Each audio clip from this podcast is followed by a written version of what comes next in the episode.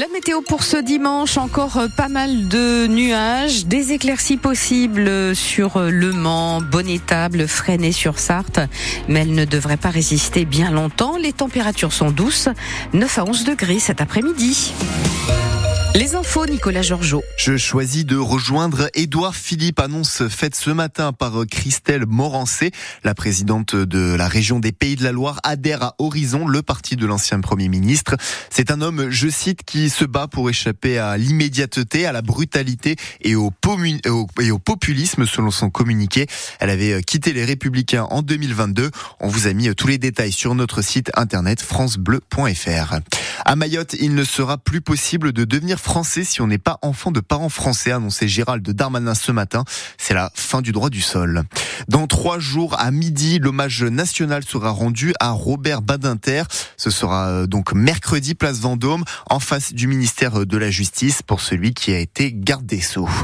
Greta Thunberg est à Bordeaux cet après-midi et plus précisément dans la forêt de la Teste de Bûche. Elle s'oppose à un projet de forage de 8 nouveaux puits de pétrole.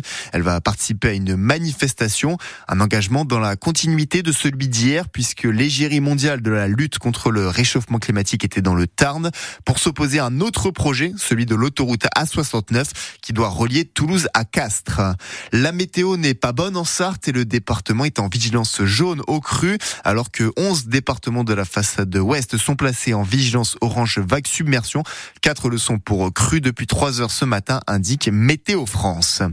Si vous voulez savoir où manger les meilleures rillettes, le palmarès complet du concours a été dévoilé hier à Mamers sur les 133 artisans qui ont participé et il est à retrouver sur notre site francebleu.fr. En basket, presque un mois après son dernier succès, le MSB retrouve la victoire en s'imposant 98-72 face à Chalon-sur-Saône hier soir.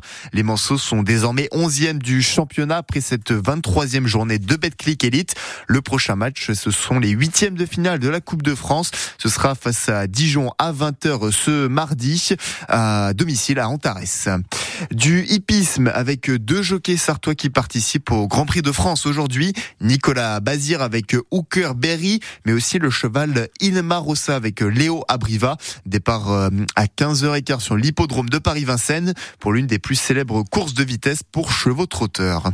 En football amateur, tous les matchs de district sont annulés en Sarthe en raison des conditions climatiques annoncées et des nombreux arrêtés municipaux reçus en lien avec la météo.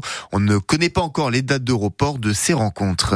En Ligue 1, le football continue. Le Havre-Rennes, c'est à 13h. Toulouse, Nantes, Clermont, Brest et Lorient-Reims, c'est à 15h.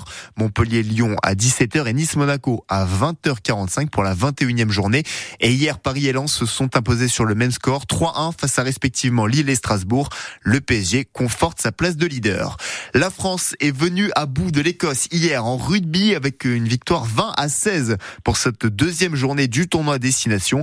Les Bleus ont été tout proches de la défaite avec cet essai refusé au 15 du Chardon en toute fin de match pour quelques centimètres. Le prochain match, ce sera face à l'Italie dans 15 jours, le 25 février.